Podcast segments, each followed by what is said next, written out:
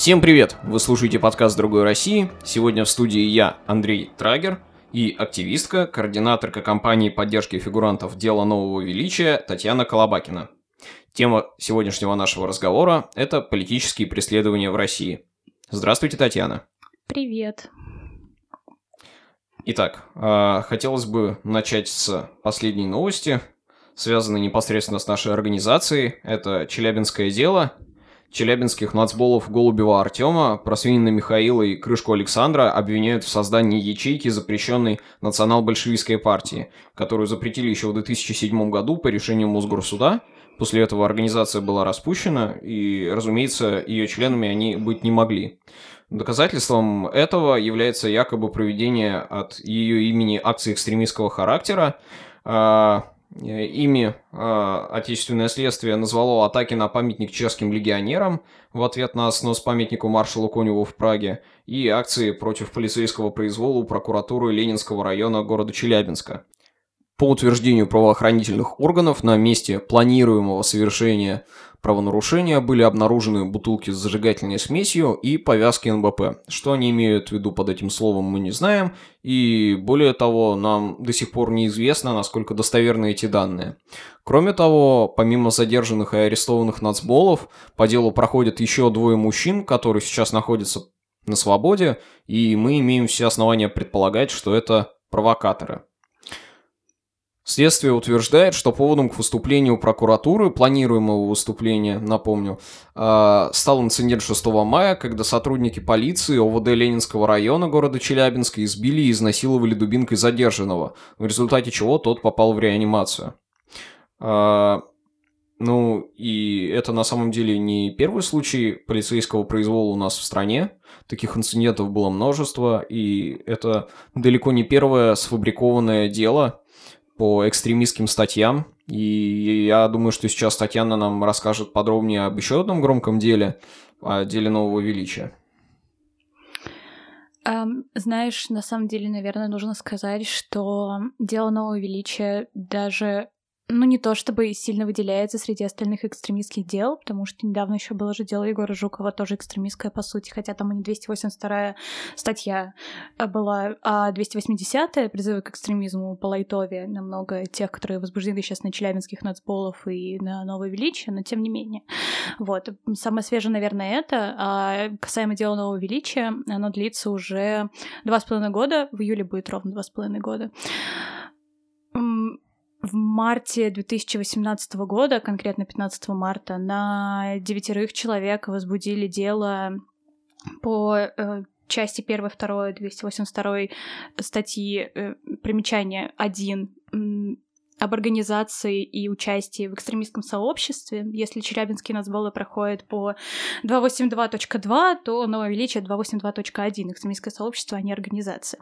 Тем не менее, сроки там те же. Всем 9, точнее уже 8, потому что один из фигурантов сбежал за границу.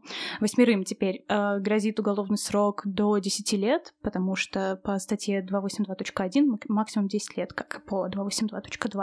Несмотря на то, что 282 тяжелее.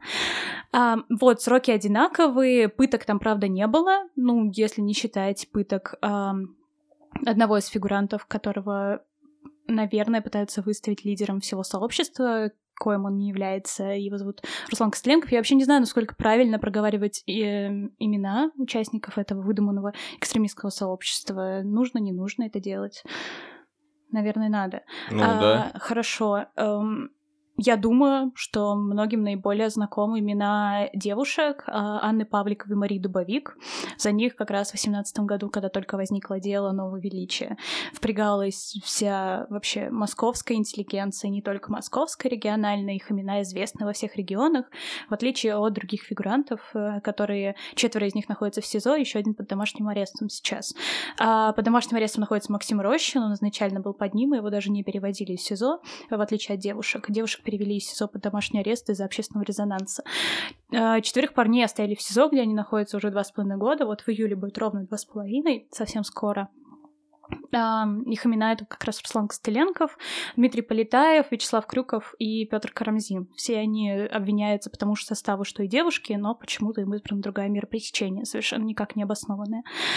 Наверное, стоит сказать о сходстве между этими двумя делами. Во-первых, это, наверное, наличие провокатора. Насколько мне известно, в Челябинском деле тоже присутствовал человек, который обставил все в соответствии со статьей 282.2, и после этого пришел в полицию и дал все доказательства, которые могли бы помочь притянуть ребят по этой статье.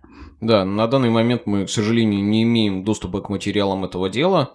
У нас есть пока догадки, соображения, выборочные фрагменты, но будьте уверены, когда доступ к материалам у нас появится, мы обязательно все опубликуем. В деле «Новое величие» также есть доказанное присутствие провокатора. Им является человек, имеющий сразу же три имени, если можно так сказать. Парням и девушкам из «Нового величия» он представлялся как Руслан Данилов, и также он записан в Телеграме. В деле он проходит как секретный свидетель Александр Константинов, и на самом деле, как установили журналисты Грани.Ру и других изданий, Медузы, Медиазоны, его настоящее имя — Родион Зелинский. По этим документам, на которые зарегистрированы там дома в России и недвижимость за рубежом Молдавии, он является гражданином Молдавии. Молдовы, если правильно говорить, да, простите.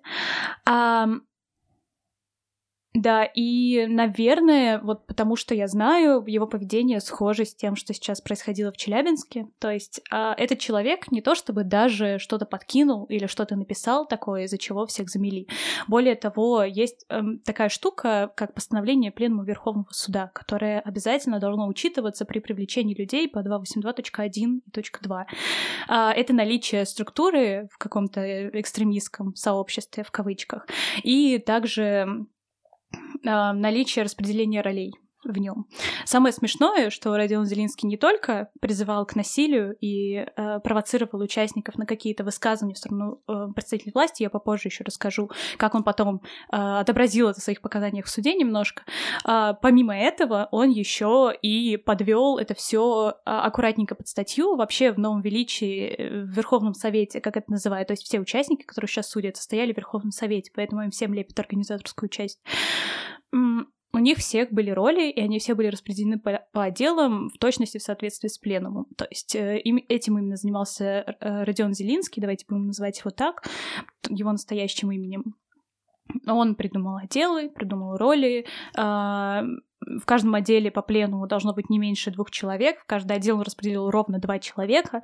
Что самое смешное, в итоге у них там получилось несколько отделов по 2 человека, что дало основание следствию привлекать их по 282.2, .1. И сейчас, да, сейчас это дело находится на стадии прений, точнее, никак не может перейти к стадии прений, уже 4 месяца. Судебное следствие закончено, разбор доказательств закончен. Родион Зелинский выступал как свидетель обвинения, засекреченный свидетель, как и другие сотрудники, которые были... сотрудники полиции и ФСБ, которые были внедрены в «Новое величие», выдуманное. Потому что такой организации на самом деле никогда не существовало, но в деле она присутствует. Туда были внедрены около 5-6 сотрудников полиции, насколько я знаю, ФСБ и Центра Э. И также вот этот Родион Зелинский, все они засекречены, естественно, в деле. Мы не знаем их настоящих имен. Вот. И они все были допрошены в ходе судебных заседаний. Родион Зелинский вообще не стесняясь говорил, что да, он призывает к насилию, и да, он считает, что революция в России должна происходить только насильственным путем. Он это говорил прямо во время суда. Но, как бы, по его словам, его высказывание — это всегда только шутка, в отличие от высказывания фигурантов дела «Нового величия». Так вот, да, закончен, наверное, сейчас уже разбор доказательств, которые вообще присутствовали в деле. И следующее заседание, которое пройдет вообще, кстати, завтра, 25 июня, должно быть с началом прений, но информация, она перенесется на июль. 4 месяца уже никак не может состояться заседание. Сначала из-за выдуманной болезни судьи, а теперь из-за... Господи, коронавируса. Вот. Из-за того, что невозможно обеспечить гласность во время судебных заседаний из-за отсутствия зрителей в зале суда. Вот, наверное, пока все из общего с Челябинским делом. Это, конечно же, наличие провокатора и наличие якобы экстремистского состава. Я не хочу говорить, что у следствия как бы Не хочу оправдывать экстремизм, потому что я не хочу сама как-нибудь пойти по статье, но, тем не менее, вот следствие предполагает, что в деле челябинских нацболов и в деле Нового Величия по словам провокатора и по им сделанным поступкам присутствует экстремистский состав. Наверное, этим они похожи, да. Самое страшное, что, например, в Челябинском деле сотрудники полиции сами непосредственно принимали участие в противоправной деятельности, которую они сейчас рассматривают как продолжение деятельности запрещенной организации, хотя, согласно закону, они так делать права не имеют, и их обязанность противоправные действия пресекать. Ну, как раз то же самое примерно было в деле Нового Величия. Там сотрудники даже, самое смешное, они начали разработку еще до того, как было заведено дело. То есть они официально говорят об этом, и они этого не скрывают, и это указано в материалах дела, что разработка, прослушка и также видеокамеры были поставлены еще до заведения уголовного дела, что как бы вообще незаконно и такого быть не должно. Но, тем не менее, это является доказательной базой. Кроме того, в деле Нового Величия даже один из сотрудников силовых структур внедренных поставлял ребятам бронежилеты, каски и дубинки, якобы, чтобы потом их приобщить к делу. Да, ситуация страшная, и, к сожалению, не единичны эти случаи, и практика показывает, что такие ситуации будут продолжаться, и теперь хотелось бы поговорить о том, что делать, как идет общественная кампания, как работает правозащита. По поводу общественной кампании, так как я сказала, что дело идет уже 2,5 года, это вообще довольно долгое время для уголовного дела. Даже дело сети шло меньше 2,5 лет, несмотря, ну, то есть официально оно заведено было там и длилось всего лишь 2 года до приговора. То есть общественная кампания была меньше, чем та, которая идет сейчас Нового Величия. В связи с этим у правозащитников возникает проблема. Правозащитники тоже люди, и они ужасно выгорают постоянно. И они не могут вести кампанию на должном уровне, поддерживать общественное внимание и настроение. 2,5 года — это ужасно тяжело. Насколько мне известно, кампанию, вот когда только всех ребят задержали, начинала ВД-Инфо, лично Алла Фролова собирала имена задержанных, потому что этих ребят никто не знал, они были ноунеймами, они даже не принадлежали никакой партии, группировке или вообще не были известны нигде в политической сфере, и когда их всех задержали, Фролова даже не знала их имена. Вот, и ей пришлось их собирать, начинать общественную кампанию, так что начало ее это полная заслуга, наверное, ее и всего ВД-Инфо. Но проблема в том, что когда они начинали общественную кампанию, они предпочли начать ее только в отношении девушек, потому что девушек жалко, бла-бла-бла, их могут выпустить легче, чем парней. И на парней все забили. В итоге летом 2019 года, это вот год назад, мы оказались в ситуации, когда вот я вообще знакома с делом чуть более года, я узнала о нем, как только начались суды, судебное следствие по делу Нового Величия. Это было в мае, в конце мая 2019 года, то есть вот реально чуть больше года назад. И когда я о нем узнала, первое, что мне бросилось в глаза, это отсутствие общественной поддержки ребятам, которые 2,5 года сидят в СИЗО. То есть такое ощущение было, что их жизнь вообще никого не волнует, и то, сколько лет они получат, тоже никого не волнует. Это меня ужасно-ужасно возмутило, и я начала потихонечку этим заниматься. Не сказать, вот как я говорила, общественная кампания к тому моменту была уже полумертвая, потому что год-два, 2,5 поддерживать ее ужасно тяжело. Соцсети были мертвые, соцсети — это очень важно, потому что это распространение информации, там должны постоянно выходить посты, чтобы появлялись подписчики, все это распространялось, понятное дело. Все было мертвое абсолютно. И наверное, триггером для возобновления общественной кампании, привлечения к ней общественного интереса стало вскрытие вен 2 молодыми людьми, фигурантами Нового Величия, в октябре 2019 года, когда вот Руслан Костеленков и Вячеслав Крюков, находящиеся в СИЗО 2 года к тому моменту, вскрыли вены в зале суда в знак протеста против очередного продления меры. Ну, как вы знаете, на судебных заседаниях прокурор обычно не обосновывает даже продление меры, и суд автоматически как бы ее постоянно продляет. Вот тогда это случилось снова уже в который раз, и им продлили меру еще на 3 месяца, и в знак протеста против этого они вскрыли себе вены. Для меня это просто стало показателем того, что люди в СИЗО, вот как в СИЗО, кстати, находятся сейчас челябинские нацболы, люди в СИЗО просто невероятно нуждаются в поддержке больше, чем те, кто находится под домашним арестом. Несмотря на то, что все они являются жертвами политического преследования, но все-таки быть в СИЗО намного морально тяжелее, чем находиться под домашним арестом либо подпиской о невыезде. И Это стало таким триггером для возобновления, реанимации общественной кампании. Первое, что мы сделали в ближайший месяц после вскрытия вен парней, это вот в декабре 2019 года, мы запустили сайт, наверное, информирования о деле Нового Величия и поддержки фигурантов. Там была кнопка для донатов, рассказ о деле, рассказ о фигурантах и способы им помочь. Материально и нематериально. Провели пикетную очередь в здании ФСБ в ноябре, после того, как они вскрылись, парни вскрылись в здании суда. Вот. И, наверное, с этого момента вот я полноценно веду и координирую кампанию. Сейчас стоит, наверное, сказать, что в нее включено. В нее включено введение соцсетей, полностью, то, что я уже сказала, соцсети, наверное, самые используемые вообще всеми в интернете средства общения, какой-то коммуникации, поэтому постоянно присутствие в соцсетях необходимо для поддержания общественного интереса. Это наличие сайта, поддержание, обновление информации на нем выходят как материалы там поддержки, о том, как поддержать, так и какие-то обращения фигурантов, как тех, кто находится под домашним арестом, так и тех, кто находится в СИЗО.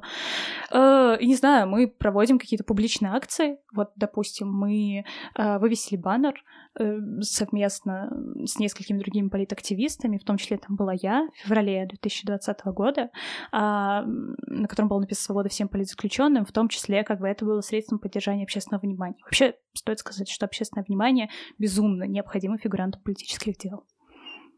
Да, поэтому, друзья, мы призываем вас не быть равнодушными, распространять информацию и по возможности помогать людям, которые попали в сложное положение, потому что политические репрессии – это то, что коснется каждого в той или иной мере, и жертвой таких необоснованных обвинений со стороны государственной репрессивной машины может стать каждый. Причем, как правило, правоохранители сейчас пользуются неопытностью, юным возрастом молодых людей, втираются к ним в доверие и под этим предлогом фабрикуют свои дела для того, чтобы рубить палки. И это совершенно порочный круг, разорвать который поможет только общественное внимание к проблеме и активные действия против подобного положения дел.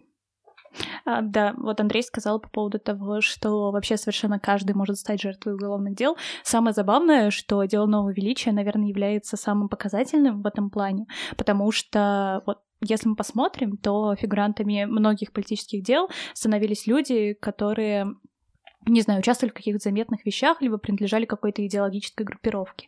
Если мы посмотрим на дело сети, это были анархисты и левые, разделяющие левые и радикальные взгляды люди. Если мы посмотрим вот на дело челябинских нацболов, это были люди, разделяющие идеи национал-большевизма. Если мы посмотрим на московское дело, то это были люди, которые участвовали в митингах, в том числе Егор Жуков, он тоже был участником митинга. То есть где-то это было, триггером для политического дела было какое-то большое событие либо принадлежность к какой-то политической группировке. Дело Нового Величия не похоже на все эти дела, потому что у него не было триггера. Люди, которые оказались фигурантами дела Нового Величия, совершенно случайные люди, которые, более того, самое смешное, все исповедуют разные взгляды и придерживаются разных взглядов.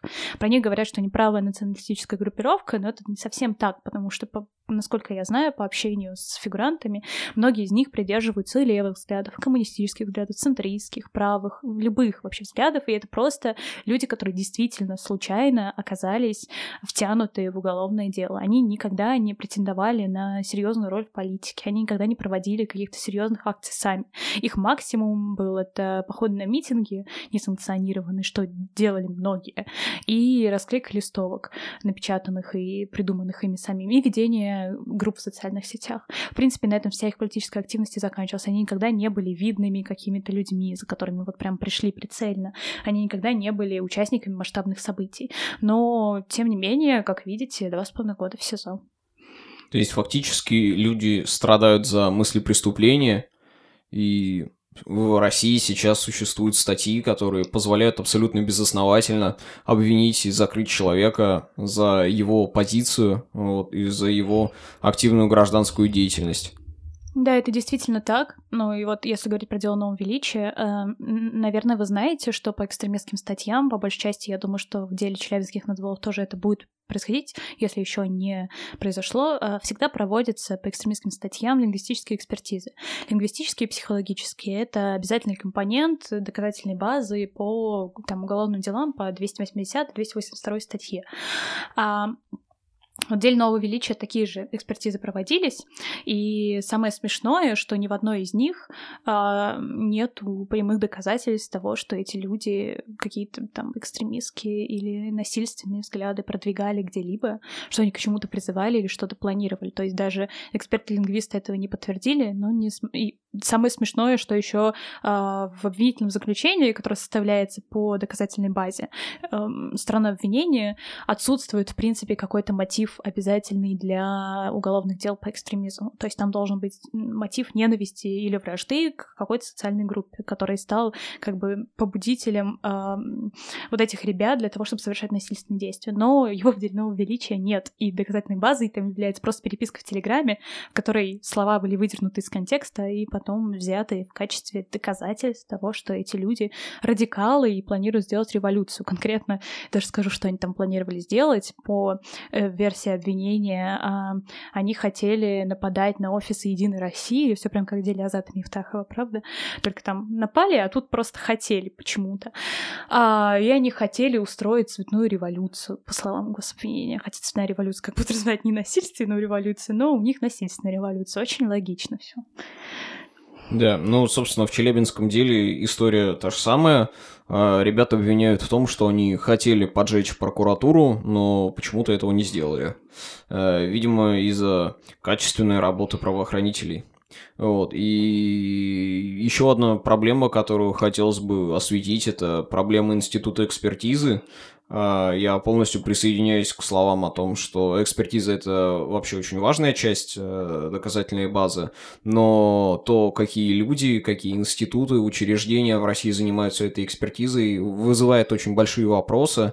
Больше того, во многих делах экспертиза появляется задолго до того, как начинается уголовное дело. Так что всерьез воспринимать то, что предлагают нам государственные органы в качестве доказательств, тоже не стоит. Ну да, но это касается не только того, что она может появиться раньше, или она делана некомпетентными людьми. Как мы, кстати, знаем, если я вот упоминала о деле Егора Жукова в самом начале, если вы помните, там отвели всех независимых экспертов, их защита притаскивала 5 или 6 человек. То есть это люди, которые делают экспертизы по другим уголовным делам. Одна из них, кстати, была экспертка, которая делала экспертизу лингвистическую по делу Нового Величия, которую судья приобщил к материалам дела. То есть он признал ее легитимность, он признал, что эта экспертка готова и может делать качественные как бы экспертизы по делам. Но в деле Егора Жукова она была отведена, а единственным экспертом, который подтвердил его вину, был эксперт ФСБ. То есть, ну да, помимо того, что это проводится в профильных, в кавычках, учреждениях, вроде учреждений МВД или ФСБ, что довольно удобно правоохранителям, потому что как бы экспертиза должна быть независимой и должна или опровергать, или подтверждать факт какого-то преступления. А она всегда его подтверждает, потому что она проводится в учреждениях, аффилированных силовыми структурами. Силовым структурам выгодно, чтобы она это подтвердила, поэтому она подтверждает. Но помимо этого, нужно вообще сказать, ну, что институт лингвистической экспертизы, в принципе, не очень корректен, потому что интерпретация сказанного — это вообще достаточно долгий и трудный процесс, и когда ты интерпретируешь определенные реплики, тебе всегда нужно учитывать абсолютно весь контекст общения, там, поведение участников этого общения. Тебе нужно знать, что это за люди, как они говорят в повседневной жизни. Потому что вот в деле Нового Величия, я думаю, это позже всплывет во время судебных заседаний в деле нацболов челябинских, скорее всего, к делу, как доказательство вины и желания применить насилие, приобщены там какие-нибудь сообщения, где они в шутку говорят: «Ха-ха, допустим, ой, как смешно горит полицейский автобус». Ну, то есть, и это, по мнению обвинения, может стать доказательством того, что они хотят, чтобы сгорел полицейский автобус, несмотря на то, что это является шуткой, мемом, пересказом чего-то, бла-бла-бла. Вот, поэтому лингвистические экспертизы проводить в уголовных делах об экстремизме — достаточно стрёмная затея. Друзья, спасибо, что слушаете нас. Напоминаю, что ребятам, проходящим по Челябинскому делу, очень нужна ваша поддержка, им очень нужна огласка, поэтому делитесь нашими материалами. Если у вас есть возможность, помогайте финансово, реквизиты вы найдете в описании. Если вам нравятся наши подкасты, наши видео, наши стримы, то помогите нам на Патреоне. От себя обещаем крутые призы и рост качества. Да, и, наверное, стоит сказать, что у фигурантов дела «Новое величие» здесь тоже финишная прямая. Скоро, совсем скоро, предположительно в июле, у них будет приговор. Напоминаем, грозит до 10 лет, как и челябинским нацболам, до 10 лет колонии за слова. Поэтому тоже пишите письма фигурантам, это вообще очень важно, как нацболам челябинских, пишите письма в СИЗО, так и фигурантам дела «Нового величия», вообще политическим заключенным. Это можно делать через Росузник или через СИН-письмо. Также, наверное, подробную информацию о деле «Нового величия» можно найти на нашем сайте деланове.ру или в социальных сетях, там тоже «Дело «Нового величия». Вот, и да, наверное, приходите на суды всегда, как в Челябинске, так и в других регионах. До свидания. Пока.